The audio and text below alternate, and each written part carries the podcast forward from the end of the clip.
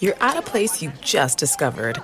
And being an American Express Platinum card member with global dining access by Resy helped you score tickets to quite the dining experience. Oh, okay, chef. You're looking at something you've never seen before, much less tasted. After your first bite, you say nothing because you're speechless. That's the powerful backing of American Express. See how to elevate your dining experiences at americanexpress.com slash with Amex. Terms apply. Support for this podcast comes from Smartwater. Want to get a little more from every sip? Smartwater Alkaline doesn't just taste crisp and pure. It's loaded with everything you need to perform at your best. Whether you're running marathons or boardroom meetings. Elevate how you hydrate and pick up a Smartwater Alkaline today. To learn more, visit drinksmartwater.com.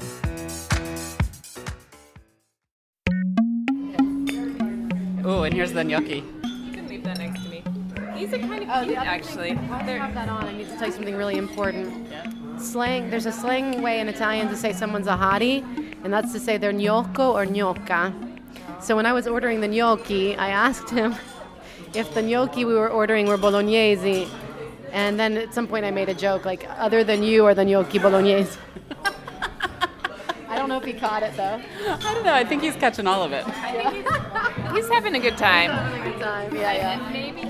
And maybe he's heard that he's hot before. I don't know. It's like it seems like maybe I'm getting the sense that he's probably heard it before. He's comfortable with his hotness.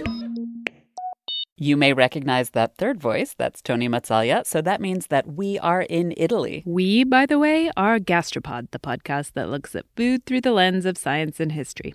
I'm Nicola Twilley. And I'm Cynthia Graber. While we were in Italy with Tony, we were reporting on balsamic vinegar and olive oil and the first theme park devoted to food, so we were busy. But my friend Tony also made sure that we ate some of the world's most delicious pasta. It was research because we were on a special assignment from listener Morgan Body. This is Morgan. Is this Gastropod? This is Cynthia from Gastropod. Oh my gosh.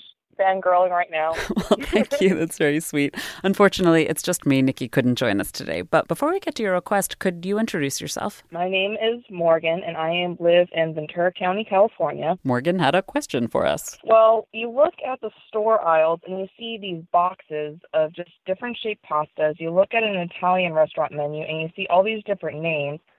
But when you look at it, when you look how they, you see them prepare it, it's basically the same kinds of stuff so why why did we make all these different shapes? Like what what was the purpose for that? This is a very good question, and we did not know the answer. And the more we wondered about it, we started coming up with even more questions. Like, how in the world does anyone ever figure out what's the right sauce to pair with each pasta shape? Is there any science to that? And are pasta shapes still being invented today? How many are there, anyway? What's the story behind some of pasta shape's stranger names, like strozzapreti or priest strangler? So many pasta questions. And this episode, we've pretty much got the answers.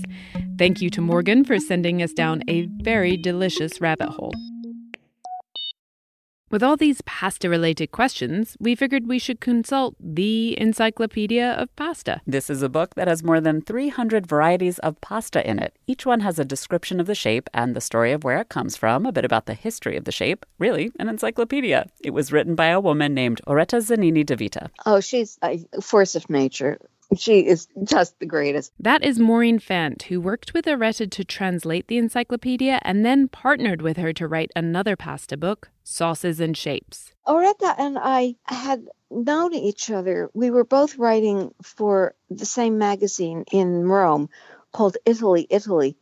Only she was writing food, of course, and I was writing about archaeology, archaeological sites, because that's actually what I studied. I had nothing to do with food until much later. Oretta, though, she comes by her pasta knowledge. Honestly, she is the real deal. She's a Bolognese, born and bred. In fact, to go to her convent school where she learned how to make pasta, her father had to produce documents to prove that she had been born within the city limits of Bologna. There was a famous nun who had charge of the kitchen and Oretta just took to this, and she used to go visit uh, Sister Attilia, Sister Attilia, and she learned to make Bolognese style pasta. and she got very good at it. I mean, this nun, the convent used to lend her out to the communist mayor of the city for special events. I mean, she was really known. Oretta was a prolific writer and author and researcher. Her husband was an expert in metal and became the Vatican curator of arms and armor. And the two of them, when the two of them got started on papal history, you, you know, you couldn't imagine. She knew everything about what the popes ate, and he knew everything about what the popes, you know, fought their enemies with. But the more Oretta learned and wrote about the history of Italian food, the more she got concerned that it was disappearing in front of our eyes without leaving a trace. She discovered there was no such thing as a catalogue of all of Italy's pasta shapes. You think such a well known subject of pasta such a national treasure as pasta would be very well documented. But nope, all that knowledge was just embedded in local traditions, oral traditions, things that never get out of people's houses, traditions that just in families. You know, there's a town near Rome where the same kind of pasta has one name on one side of the street practically and the other on the other side of the street.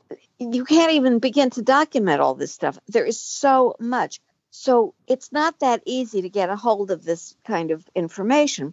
And she wanted to do her part to, to record it. It took Oretta nearly two decades of interviewing people in their homes and kitchens and studying anything she could find in the archives that even mentioned pasta shapes. She ended up traveling the country, visiting small towns and villages to record their individual unique shapes. She found a, a type of pasta in Amatrice, the town that broke everybody's heart during the recent earthquake when it was totaled. Amatrice is known for a sauce for uh, amatriciana, but there was also a um, a local kind of pasta made with two kinds of flour and rather complicated uh, handmade shape she found two old ladies, practically 90 years old, were the last people to know how to make it. In fact, Oretta's efforts might have helped save this unusual shape of pasta. It's like a curly gnocchi. Now the town has a course that you can take to learn how to make it. In her introduction to the encyclopedia, Oretta also tried to trace back the history of pasta in Italy.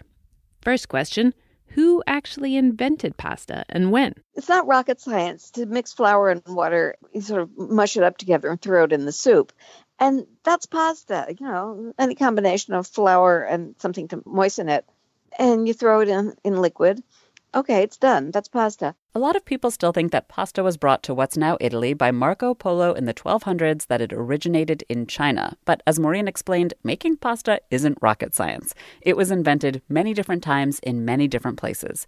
People in Italy were eating pasta long before Marco Polo traveled to the Far East. In fact, Oretta, in her endless archival research, she discovered the original source for that mistaken belief a 1938 article by a man named L.B. Maxwell in the trade marketing publication Macaroni Journal, published out of Minneapolis. Thanks to LB, that myth about Marco Polo bringing pasta to Italy it's stuck around. Oretta says that dried durum wheat pasta, like the kind we buy today, that was found in Sicily from about the 800s. The island's Muslim rulers then spread the local manufacturing and drying techniques elsewhere in what's now Italy. But pasta in its most basic form, just a dough made with flour from some kind of grain plus water, that goes back even further. The original pastas were some form of this tiny balls like Israeli style couscous or fregola that were boiled in water, or larger balls of dough, dumpling shaped like gnocchi. Then people started rolling these balls of dough out into sheets. I think the earliest records are of lagane, which then became lasagna, which were just sheets of dough and boiled. Jacob Kenedy is the author of a book called The Geometry of Pasta, and another cookbook called Bocca, and I have many restaurants. We met with Jacob in London before we headed to Bologna. Um, we are in heaven, sitting by the Regent's Canal in Angel. The tree lined canal down some stairs from the street above us is indeed a little piece of heaven in North London, and it's right near Jacob's newest restaurant called Plaquemine Lock. Confusingly, Plaquemine Lock serves Cajun food, but Jacob is best known for his pasta, which he serves at his first restaurant, Bocca di Lupo. And he told us that the word lagane that means rolling pin. Back in the 300s, the ancient Roman poet Horace wrote about going home after a tiring evening at the Forum to eat a dish of lagane, leek, and chickpeas. That's the first recorded mention of lasagna's granddaddy. Oretta has found similar descriptions of flat pasta sheets, sometimes wrapped around a filling like a raviolo. She's found those all over the ancient Mediterranean and Middle East, from Baghdad to ancient Palestine. The first description of pasta shapes comes from an Arab geographer named Al Idrisi. He was describing the island of Sicily in the 1100s, and he said there was a town in Sicily, quote, an enchanted place where they make a food of flour and in the form of strings. Like spaghetti. And actually, the word spaghetti means little strings. So, pasta is not uniquely Italian, but how it developed in Italy, that's what made pasta pasta. Nobody else in the world has ever had the imagination and the dexterity and the, I guess the patience and the creativity turn this flour and water mush into something beautiful into something interesting, into something amusing. First, you had balls, then, people made sheets of pasta, and then strings. Next, people started to wrap those strings around something to make a new shape. You take a piece of straw or a metal rod and you pinch off a piece of dough and you, you place your, your rod or your straw or whatever on top of the piece of dough and you roll it with your hands. You roll the dough until it lengthens along this stick rod, and then you pull out the stick and you have your your pasta. You can make short ones, you can make long ones, you can make, you know, corkscrew it around, or you can just make a long tube. These first curly telephone wire shapes were called busiata, after the Italian word busa or reed. That's what you wrap those dough strings around. And then people started pinching that dough into tiny artistic sculptures. Their creativity was unleashed. All of a sudden, there were hundreds of new pasta shapes, each with their own name. Pasta shapes can be named for their actual geometry. Tagliatella, for example, is just something that's been cut. Fettuccine are ribbons, literally ribbons. So they're actually named for their shape, and you can deduce something of what the pasta must look like from its name, if you know Italian. Others are named after objects that they resemble. There are pastas shaped and named after butterflies and hats, and one called tempestini, which mean little storms. They look like little hailstones. There are garganelli, which look like a chicken's gullet, or garganel. There are denti di cavallo, which are named after horses' teeth. Lumache, conchiglie, shells, snails, even penne are quills. So they're named after objects that they, they somehow resemble. Those are objects people might have seen every day. Then there are more fanciful names for things people imagined they saw, like elves or goblins or imps. And then there are some pasta shapes that are just pure wishful thinking. Strozzapreti means priest stranglers. Remember, the Catholic Church was all powerful in much of what became Italy. The um, common people, let's say, resented the uh, wealthy clergy and expressed this. This is sort of like resistance by sarcasm. They hoped that the pasta would strangle this greedy minion of the Pope King. Other versions say, "Oh, the it was so delicious. The priest ate so much of it, he strangled." Well, yeah, maybe so, but uh, it's more like an expression of a wish made this strangle the horrible priest. You may not be familiar with all of these shapes, but one you might have heard of is tortellini. They're little twisty pastas filled with something tasty, often meat. The original name for tortellini was tortelletti. And then a gentleman from Bologna mistakenly wrote that down as tortellini, and the Bolognese people ran with tortellini because it made their pasta shape different from the neighboring towns and over time, Bologna became the center of a tortellini industry. Bologna also became the home of the myth of tortellini's origin. In the 1800s, there was a factory in Bologna that employed a lot of people to make these Bolognese specialties, and they created a legend behind the shape's invention. Tortellino being a belly, belly button. Whose was it? Was it? It's not Venus's. She was meant to be the Lucrezia Borgia, wasn't it, or someone? I think it was Lucrezia Borgia. Oretta says Aphrodite, but whatever. The story's not true anyway. Um, who was meant to be this fantastically woman, beautiful, beautiful woman, and someone spied her through a keyhole, and this is a fable. But the, once you once you've heard that story, and it really does look like the inside of an innie belly button, and adds immeasurably to the pleasure of eating it. we loved sitting by the canal and chatting with Jacob, but he was making us super hungry for some pasta. We were flying to Bologna the next day, so Jacob gave us an order. Go to Anna Maria. so we did. Anna Maria Monari is the owner of a famous restaurant in downtown Bologna. It's the place where Jacob learned to make his tortellini. When we visited, two ladies were out back making, yes, tortellini. So first of all, notice that she's hand rolling it with this large rolling pin, this wide, uh, you know, like almost shoulder width. Uh, what would you say that is, like a yard? but it's not thick. It's very thin. And see how thin this is? And watch how she does it. She's going to pick it up and then she's going to kind of like. She's rolling it over so it, it's like wraps all the way around it exactly, and then it unwraps. all the way, and that stretches it out and stretches it out. So then you can see the grain of the wood through it. That's the goal to get the pasta dough so thin that you can even read the newspaper through it. And then the two women, they cut the pasta and wrapped each square around tiny dabs of meat. And so she's just doing these little finger dabs of meat in the middle. Absolutely gorgeous. I'm taking some video. Hopefully my phone won't die. Wow, and such muscle memory. It's all even. They're all the same. That's really fast. She wraps them and then she wraps it around her finger, right? Yeah, she's wrapping it on her pointer finger. So it's two of the corners are le- over each other, Yeah, and then she wraps that around her um, her pointer finger, and, then it forms these little belly button things. The women told us they make pasta all day, eight hours straight. They banged out about 300 tortellini in the half hour we spent with them. They told us they could make them with their eyes closed. One question actually, does she ever make these at home now? Uh, fai pasta a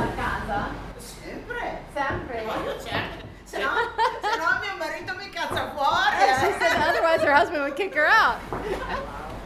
Mamma mia. So she'll go. She said, I'm crazy, I'm crazy. Bisogna essere. You gotta be crazy to do this work. lavoro. Sì, sì, She said she even when she goes home on a Saturday after doing a shift here, she'll go and she'll make her own pasta fresca. These ladies, I'm not kidding, they were like machines. This might be how tortellini have always been made in the past, but now most pasta is made by real machines. Support for this podcast comes from Smartwater. Life moves pretty fast. Are you drinking water that can keep up? Smartwater Alkaline has everything you need to stay hydrated, no matter where your day takes you. Whether you're pitching a tent or your next big idea, Smartwater Alkaline can help you perform your best. It delivers a pure, crisp taste that makes it the perfect chaser after a big workout. Elevate how you hydrate and pick up a Smartwater Alkaline today. To learn more, visit drinksmartwater.com. When you're an American Express Platinum card member, don't be surprised if you say things like, Chef, what course are we on? I've, I've lost count. or, Shoot that, shoot that! And even, Checkout's not until 4, so. because the American Express Platinum card offers access to exclusive reservations at renowned restaurants, elevated experiences at live events, and 4 p.m. late checkout at fine hotels and resorts booked through Amex Travel. That's the powerful backing of American Express. See how to elevate your experiences at americanexpress.com slash with Amex. Terms apply. The very first pasta machine was designed by everyone's favorite Renaissance Renaissance man. Yes, we're talking about Leonardo. Of course, he did attempt to make a pasta machine. I don't know whether it's before or after his flying machine, but yes, he got into that as well. I mean, there was nothing that Leonardo didn't get into. Leonardo's machine was gigantic. It was designed for making one huge sheet of lasagna, which he said could then be cut into, quote, edible string or spaghetti. Unfortunately, Oretta says the pasta sheet was so huge that it broke apart under its own weight before it could be cut. Leonardo didn't give up after that failure. I mean, would Leonardo give up? He later tried to invent a way to measure the tension that spaghetti could sustain. Oretta writes that he actually preferred to be thought of as a cook rather than a painter or even an engineer, which is obviously how he's remembered today. In fact, Leonardo had even once managed a restaurant part time. Renaissance man indeed. The next step forward in pasta machinery was equally unsuccessful. The biggest problem for making pasta in, in bulk in the early days, which is to say, in the 1700s, or more or less getting up to the Industrial Revolution, it was mixing all this dough. So the earliest mass production, not machinery, but mass production, involved stomping flour and water with feet, like mashing grapes. You uh, mixed your flour and water with human feet. So a very early machine was made to resemble the action of human feet.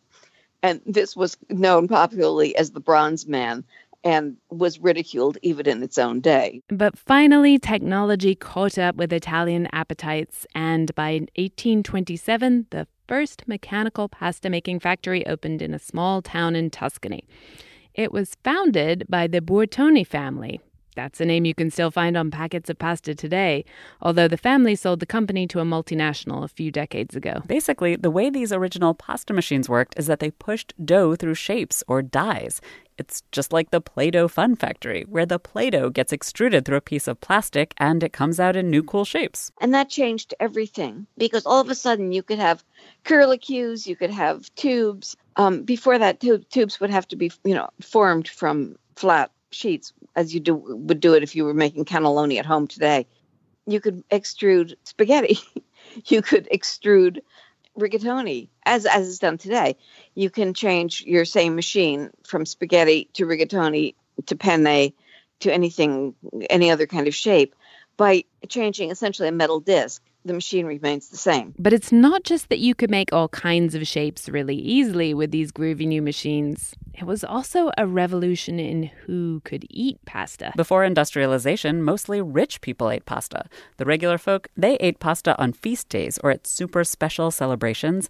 Ziti literally means grooms or brides because people ate it at their weddings. That's how fancy pasta was. The industrialization created a market for pasta, and pasta then became avail- more widely available. The price dropped.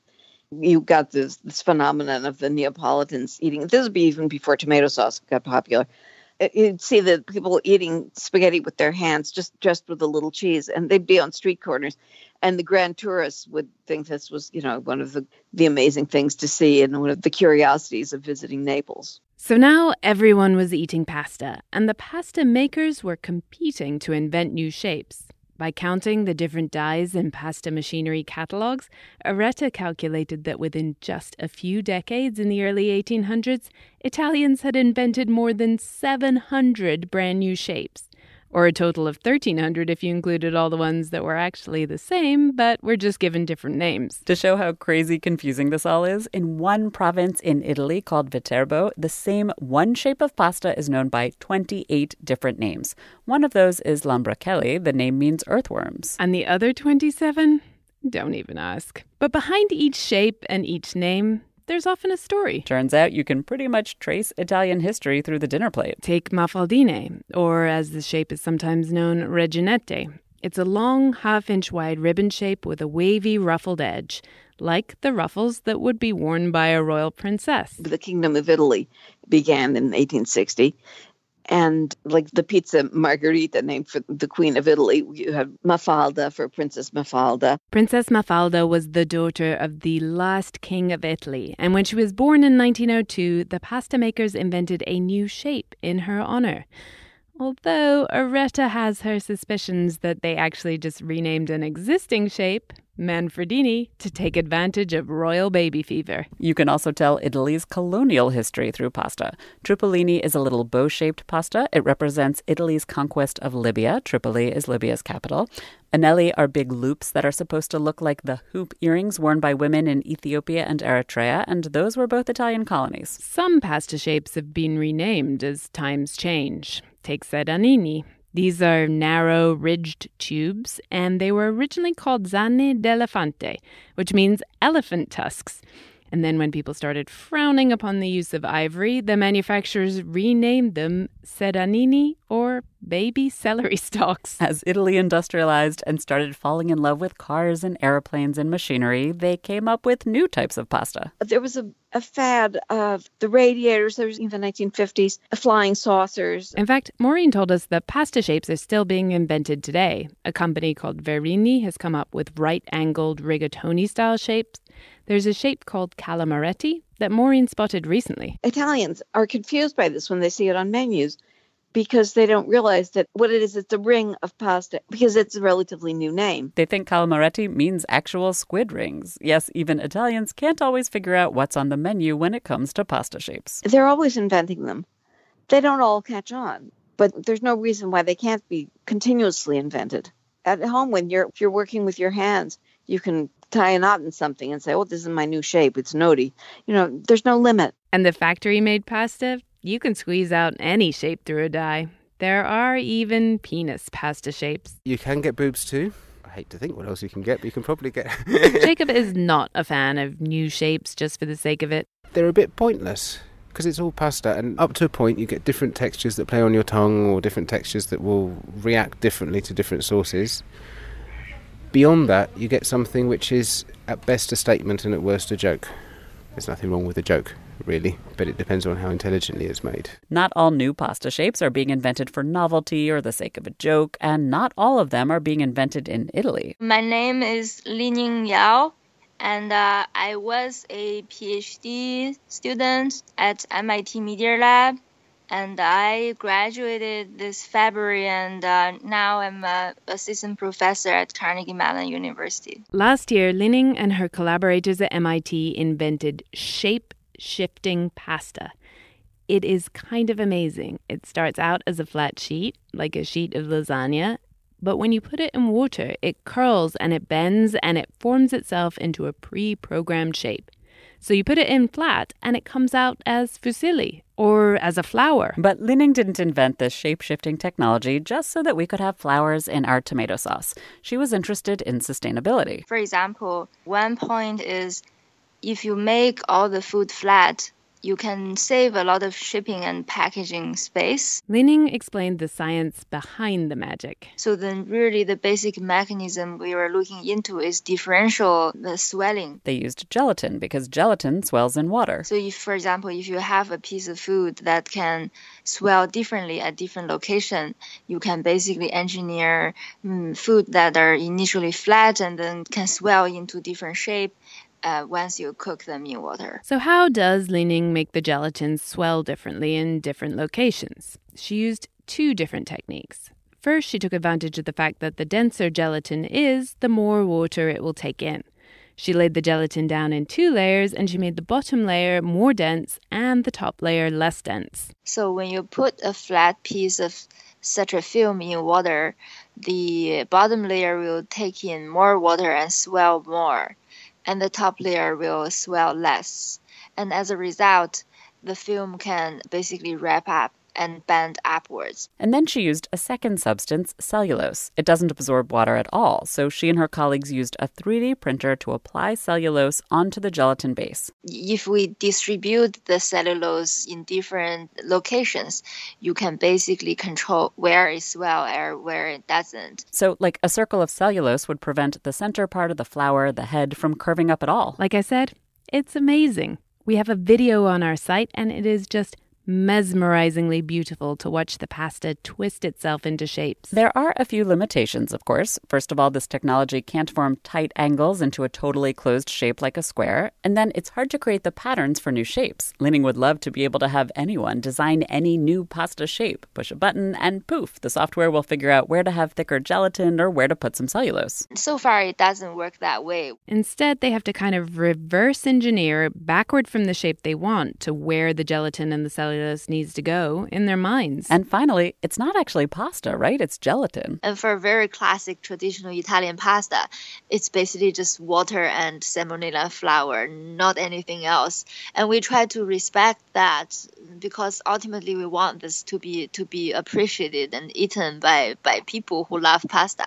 So nowadays, with my new research group at Carnegie Mellon University, we started a, research collaboration with Barilla, the Italian pasta company. So they've been providing uh, us a lot of insight in terms of the science and property of a semolina flour. Lining is excited. I am too. She's still preparing to write up her research for publication, so it's too early to share the results. But what I can tell is it's very likely you will see some actual authentic pasta transform in the market maybe very soon. I'm joining you in this excitement, Nikki. I can't wait to see what she comes up with.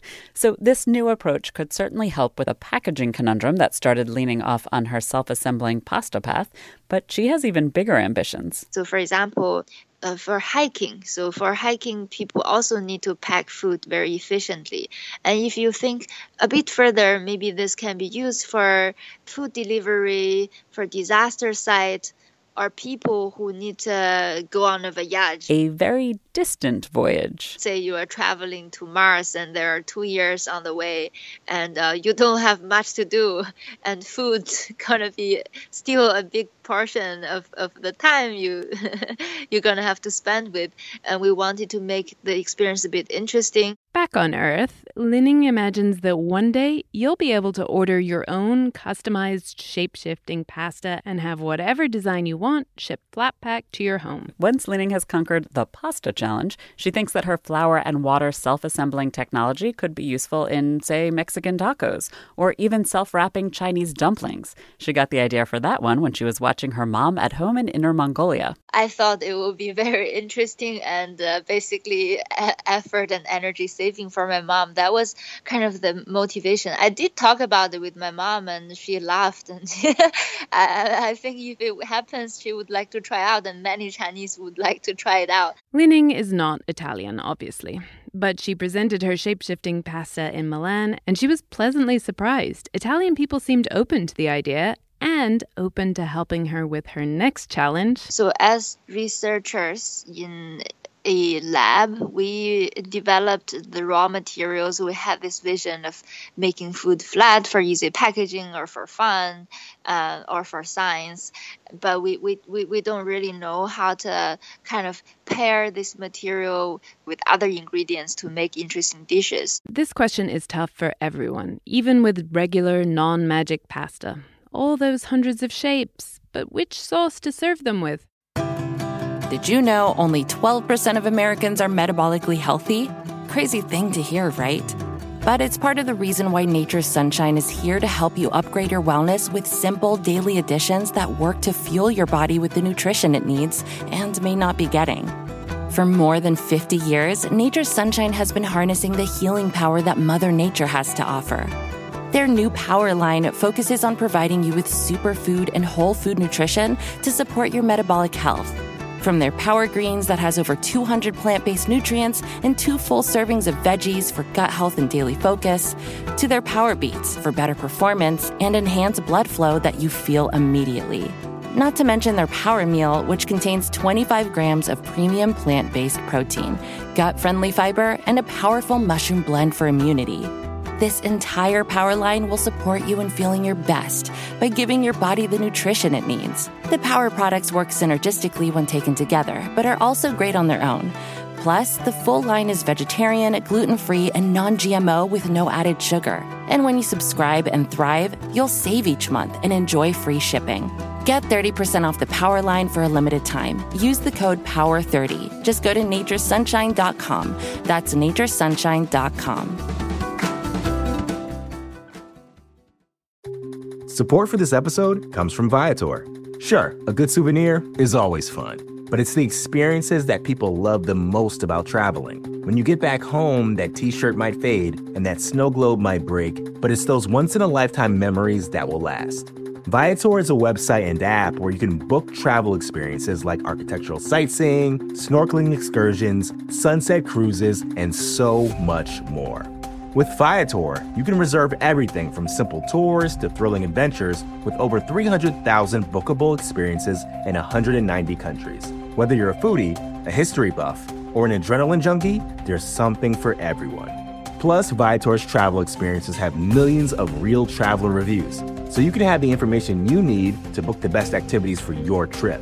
When you book a travel experience with Viator, there's always flexibility and support with free cancellation, payment options, and 24 7 service. Make memories that will last forever with Viator. Download the Viator app now and use code Viator10 for 10% off your first booking in the app. One app, over 300,000 travel experiences you'll remember. Do more with Viator. Pasta shapes were developed over hundreds of years. Were sauces created because they perfectly complemented these beautiful little sculptures, or were the shapes sculpted to marry the sauces? When we asked Jacob Kenedy, he told us a story. At university, there was this Welsh boy who was in my college, and at the end of the second year at university, he said, Jacob, I had pasta for the first time, which I can't believe because I happened to be at university for two years and not eat pasta. And I said, How was it? And he said, It was great, but it would have been nicer with some kind of a sauce. So I think, and that really struck me because pasta comes with sauce. But probably when people first made pasta, they just boiled it and, and ate it. And quite frankly, pasta with butter and sage, or just butter and cheese, or just butter, or just olive oil is bloody delicious. But now we have all these beautiful sauces pesto and marinara and alfredo. So we need to decide which of the hundreds of pasta shapes we should serve them with. It seems as though there must be some secret Italian rules about this, some kind of pairing algorithm that you can only learn in Italian kitchens. So there are two rules of thumb. The first, which I stick to, but you don't need to stick to, is I like to stick with the traditional approach. People have had a long time to get things right, and there'll be a particular way of making a sauce that seems to work particularly well with the pasta. And when you have the two together, if you've been to that place before, it will take you right back the memory. So I tend not to mess with it. But the other better rule is whatever tastes good to you is the right thing for you to do because you're going to eat it. Here are some of those classic pairings that people have apparently gotten right. Alfredo goes with long strands of fettuccine. Pasta alla norma, a chunky red sauce with eggplant, is paired with chunky penne. The secret is this like the song tradition, tradition, tradition. Basically, yeah, there are general guidelines and there are general principles. For example, flour and water pastas normally take olive oil based sauces.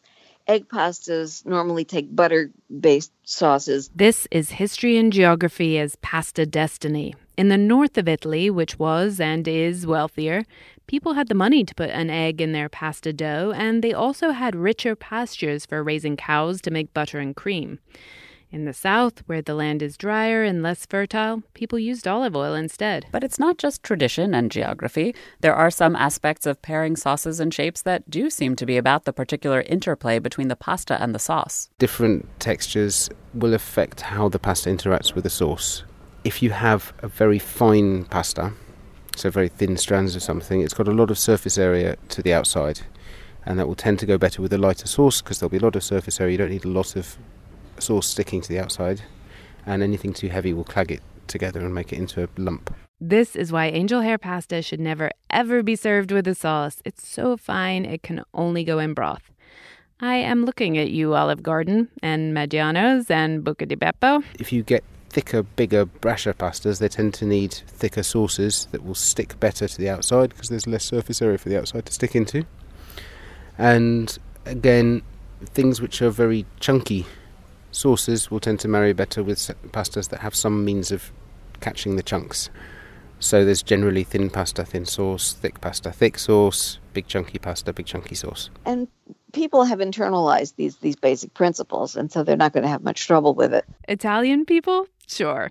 The rest of us, not so much. Chefs who work with pasta also talk about the importance of something called emulsification. Let's say you want to make a traditional Roman sauce called cacio e pepe. The only ingredients are pecorino cheese and black pepper. But the sauce is super, super creamy, as if you had put in cream, which you didn't.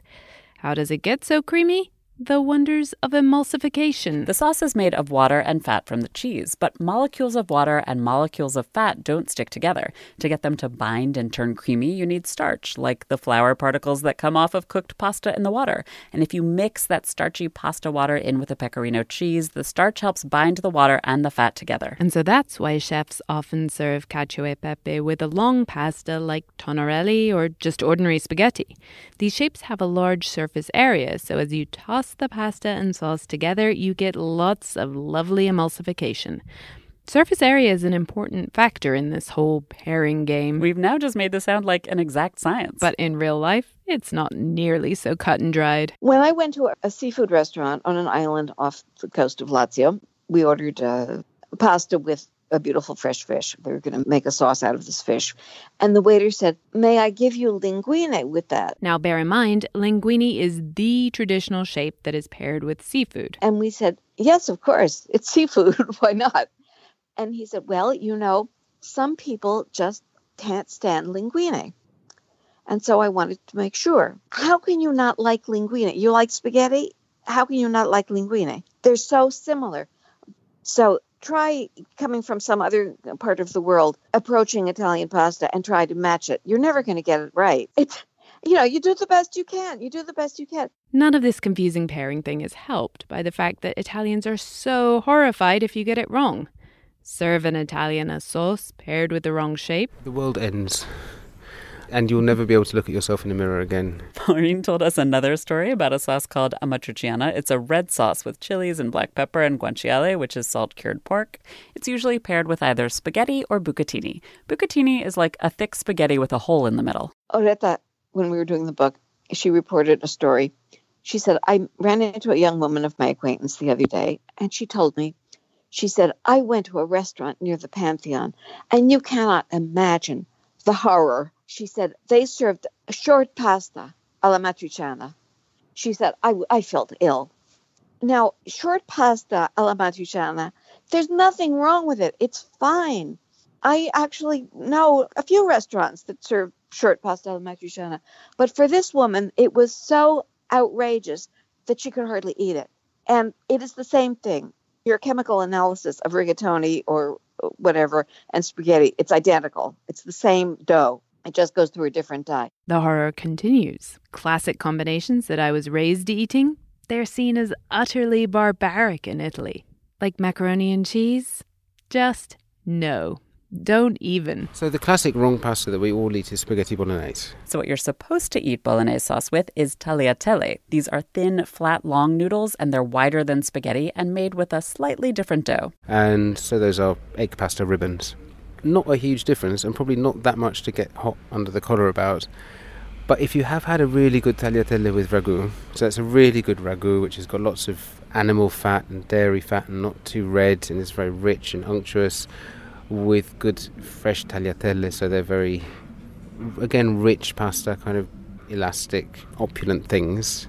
And there's this wonderful symphony that happens, which tells a story that goes back hundreds of years in Bologna. You know, it evokes a place and a history. And if you then have relatively crappy or incorrect bolognese, as we make it all the time in Britain, which is ground beef simmered in a load of tomato and quite wet, maybe with lots of red wine in it, maybe not, on traditionally overcooked spaghetti, which is made with soft wheat instead of hard wheat, and you get the stuff of school lunch. And it tells a different story, and I prefer the Italian story. But then again, if you put a plate of spaghetti and meatballs in front of me, which is completely American and not Italian, and who cares about the origin of it, it's delicious, and that's what I grew up eating at home, and I love it. Jacob is a tolerant man. He's also English. Not every Italian would agree.